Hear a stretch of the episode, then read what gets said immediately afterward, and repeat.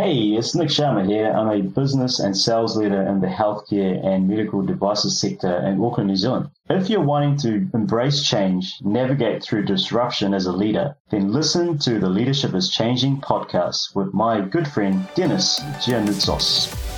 Welcome to Leadership is Changing. Each week, we and our guests provide information and insights through exploring leading change. This is taking your leadership to another level by finding the balance between executive excellence and personal well being through stories that inspire real change. It's time to adapt in our fast moving world when leadership is changing with your host, Dennis Giannoutsos. Hey, welcome to the show Leadership is Changing. What we as leaders know to be true is that change is constant. Leaders everywhere confront similar obstacles because people are people, but everywhere you go, leaders are overwhelmed, disrupted, and under pressure. They run from email to email, meeting to meeting. Many leaders are not changing quick enough, which means they run the risk of becoming irrelevant and being left behind. The purpose of the show is taking our listeners' leadership to another level by finding their balance between executive excellence and personal well-being through stories that inspire real change. I believe we don't have enough effective leaders in the world today. And if we get the leaders to step up and lead change, then they can inspire real change. Hey, listeners, it's now time to adapt in our fast moving world. And I want to welcome you to today's episode. I have a wonderful guest with me. His name is Nick Sharma. He is a seasoned healthcare business leader based here in New Zealand. And Nick has successfully run several million dollar healthcare businesses, broken company sales records, led national and international teams, managed through multiple mergers and acquisitions, and created new business verticals. Nick, a massive welcome to you. Thanks very much, Dennis. Absolute pleasure to be on the podcast. Excellent. So we just given the listeners a little bit of a brief about you. Whereabouts are you based? You're in Auckland. Whereabouts are you? I'm in East Auckland in Dannemora, Flatbush area. Oh wow! So am I. Hey, that's pretty cool. So we're yeah. in the same, yeah. So we're in the same area, just about that. See how small this world is, listeners. As leaders, we are very small. And that's that's really quite interesting because the community is really important for us as leaders and making sure that we're around people all the time to grow. So hey it's cool to know that you're nearby. Fantastic. Wow. Hey nick we've just given the listeners a brief, a brief background about you. Tell us more about you. Is there anything else you want to share with us yeah, sure. Look, um, I was born in, in, Fiji Islands. I've been raised in, in, New Zealand. So I guess, you know, going back uh, when I was a wee lad, uh, very keen sportsman, played a lot of rugby school and at club level, um, and then really hustled my way into an unpaid biomedical engineering internship uh, whilst I was completing my last year of my degree. That was really my breakthrough into the healthcare industry. So I've been very fortunate. I worked with some really leading class, world class medical device and healthcare companies over the last 20 years married to my beautiful wife. Uh, she really doubles as a as a sounding board and a life coach to me a lot of the time. And together we've raised a beautiful little girl, uh, who's 10 years old. So she's a special needs child born with a very rare genetic syndrome. But, you know, we always made a promise to ourselves, despite, you know, a lot of the challenges that she goes through. Wife and I always promised that, you know, we'd do our absolute best. And that's what really drives me every day. So, you know, I live by this motto to do something every day to better healthcare for the most vulnerable.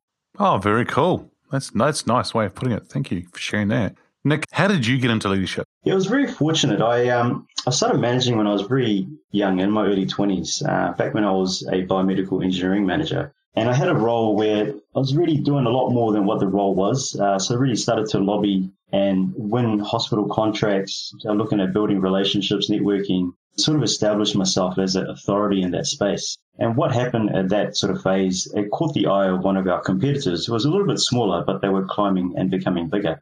So instead of fighting me, they decided to approach me and offer me a new opportunity. So it was a pure play sales and business leadership role with focus to scale the business, uh, manage and upskill his staff and introduce new verticals. So I took on the new role, uh, delivered the results pretty quickly and more importantly, helped me realize what my calling was Uh, I guess the rest is, is history. So, what is your calling?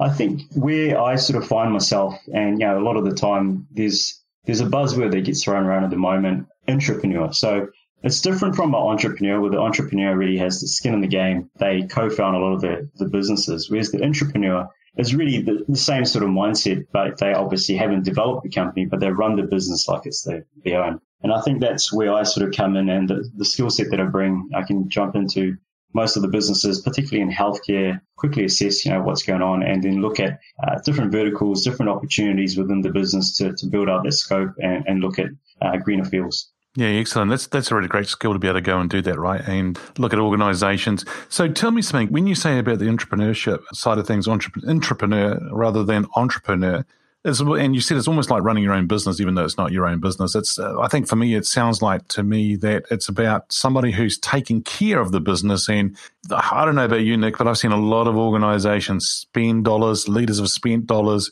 and it's not their money, but they've gone and wasted money. Is that what you're talking about? Is that what you mean? Absolutely. I think, you know, the way I sort of classify leaders, they're two prongs. So two buckets. There's ones that are called short-term leaders.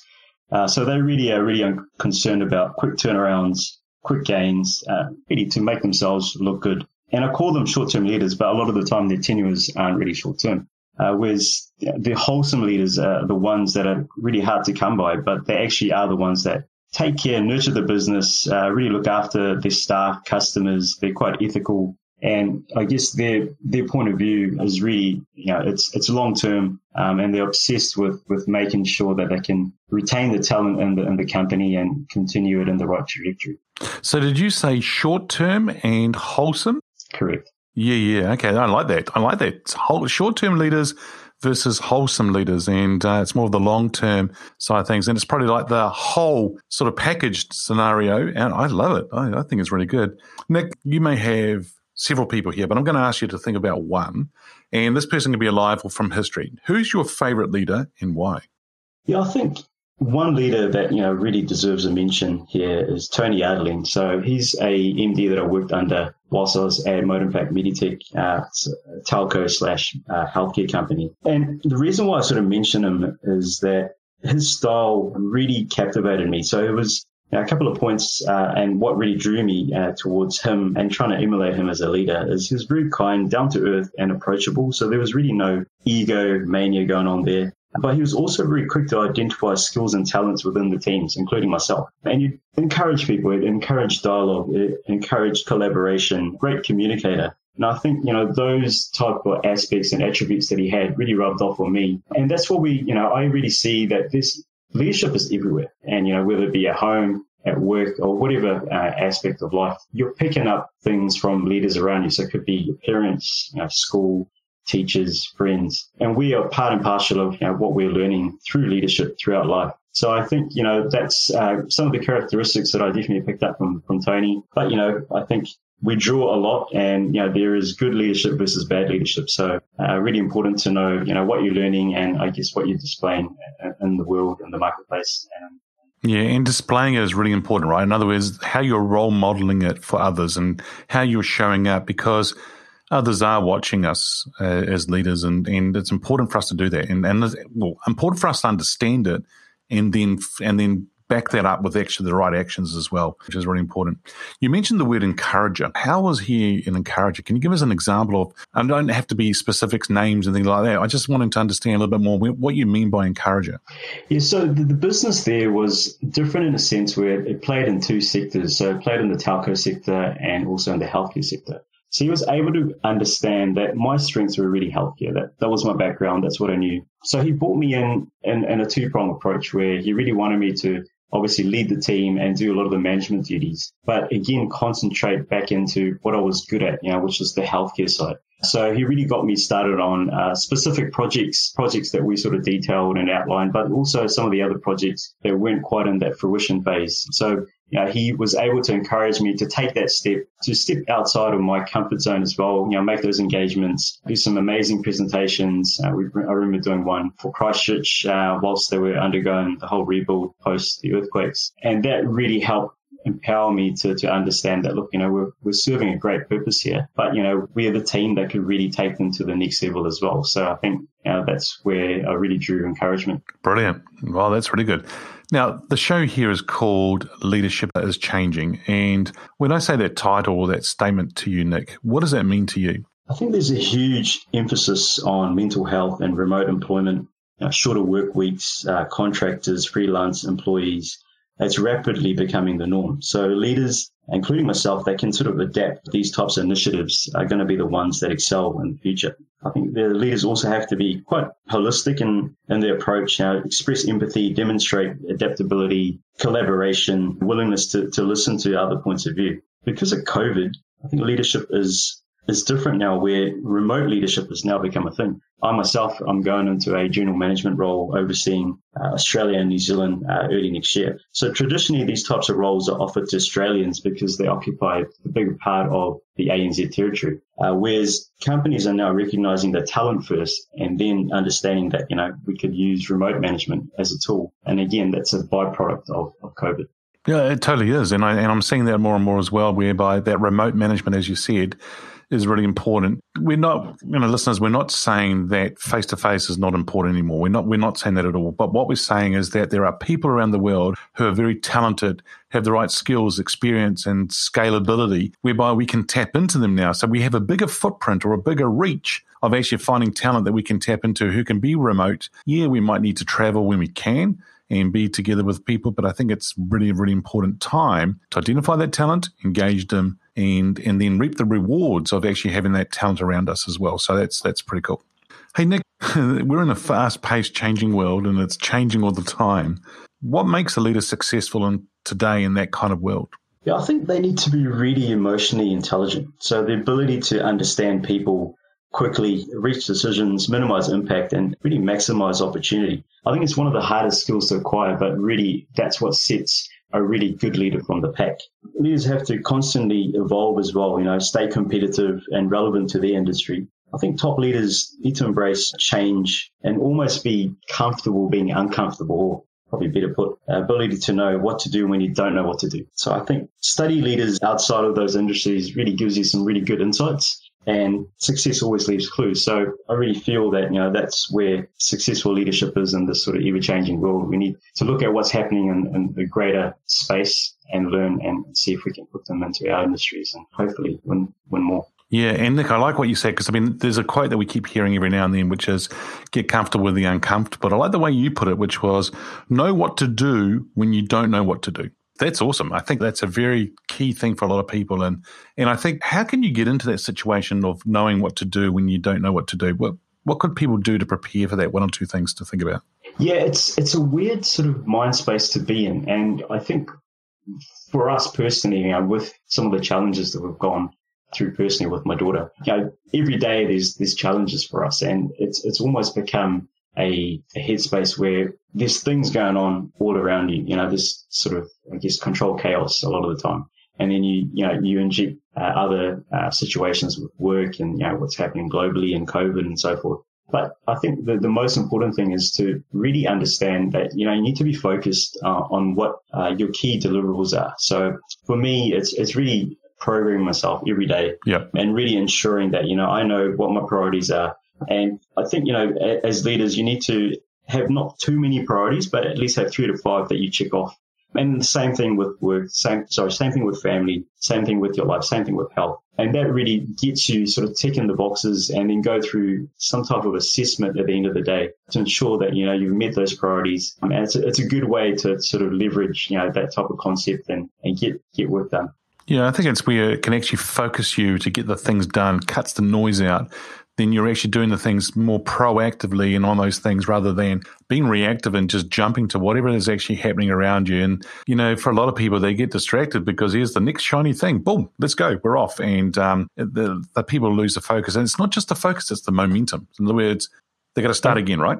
Absolutely. And, yeah, there's just so much noise out today. Mm. And, you know, with social media and I guess, you know, what's happening around the world at the moment it's very easy to get lost in what's going on. Whereas you know, I think a lot of the time we just need to almost, I think my wife puts it beautifully. She, she says, energy is your currency. And I think, you know, I sort of, I, I love that, that, that idea because, you know, what, where you focus is really what's going to flow into your life. So, uh, really important to pay, pay note to that and, ensure that, you know, you're doing what really matters.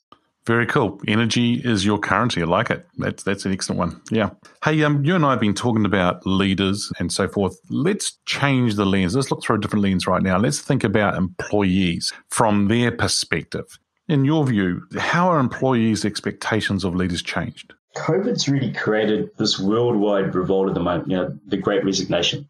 So, yep. you know, staff are just resigning because you know, they don't align with the culture, company ethos of leadership any longer. So I think the deeper conversation that's really driving it is work-life balance, that family is really important, you know, and vulnerabilities of life. So COVID, I think, has just been a real catalyst. So employees will, will hold leaders a lot more accountable in the new era, uh, specifically on you know, humanistic efforts towards staff, customers, environment. I feel employees will have a much louder voice in years to come. And I think that's where there's been a real shift in terms of expectation and employees will definitely be driving that in the future. Mm-hmm. Yeah, yeah, definitely.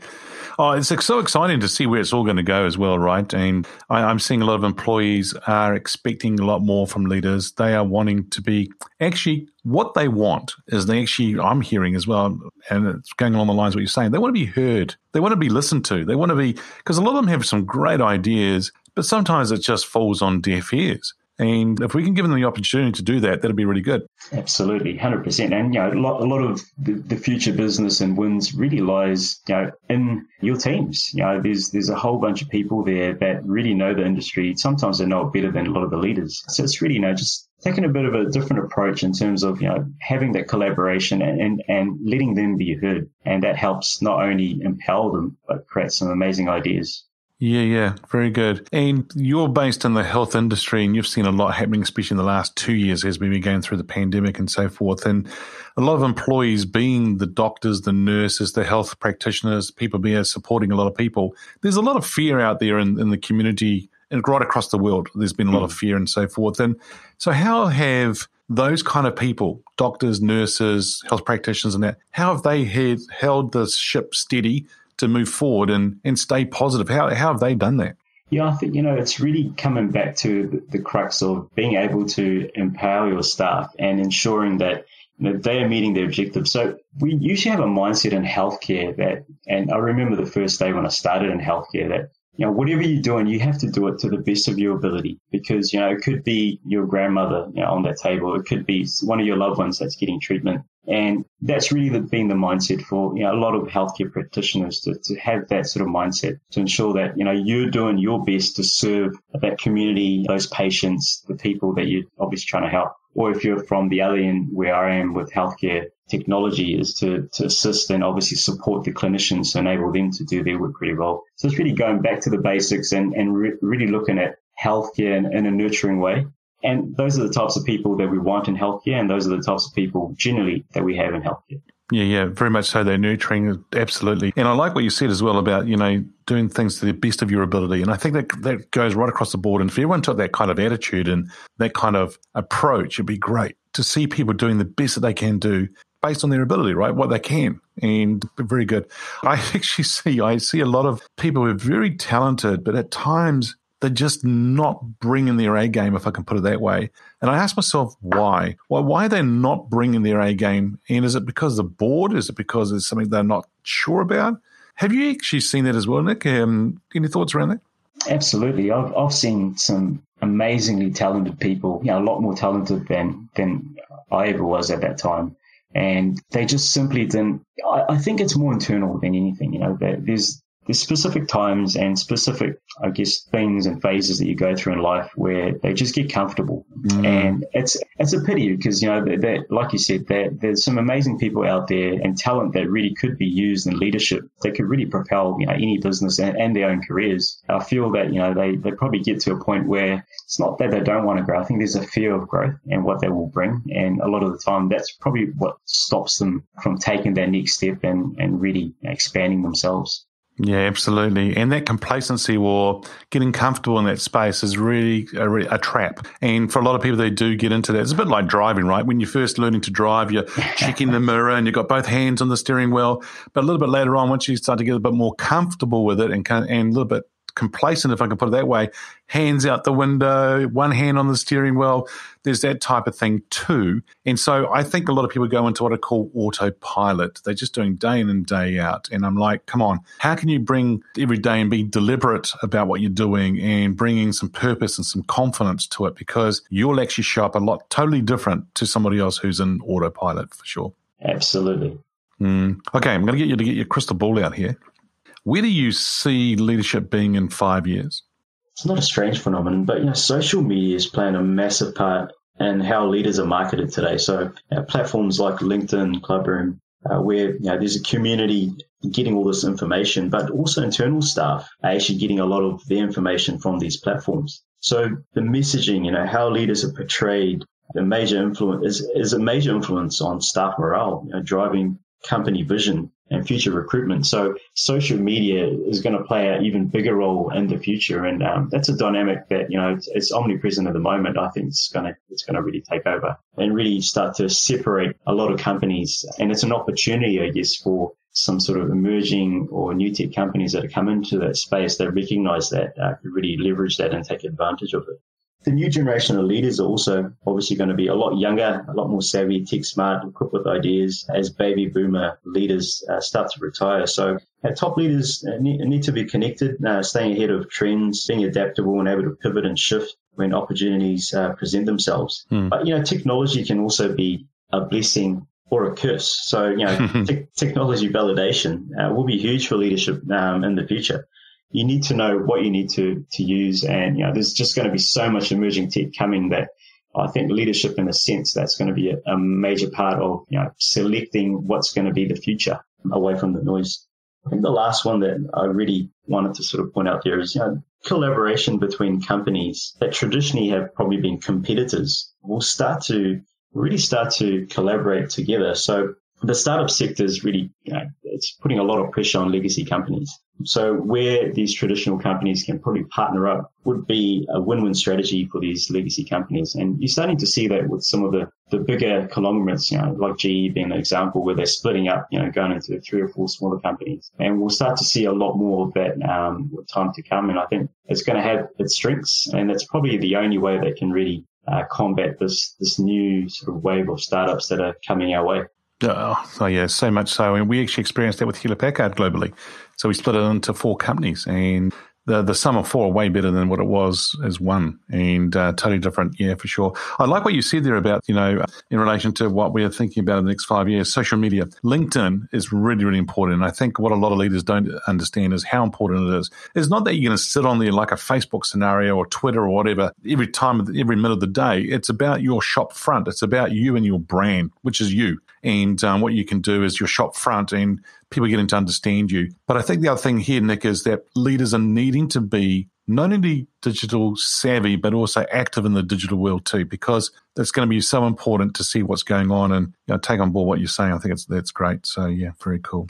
Hey Nick, thank you so much for joining us on today's show. If our listeners are wanting to get hold of you, where should they go? Yeah, look, I'm on LinkedIn, so you've got the contact there, and also I've got my own website, so uh, www.nicksharma.com. I've got yeah some reach there. Uh, you can connect with me there yeah, those are probably the two best ones to get me on. Excellent. So, listeners, we'll put those in the show notes. You'll be able to see those links there. So, once again, Nick, thank you so much for being on today's show.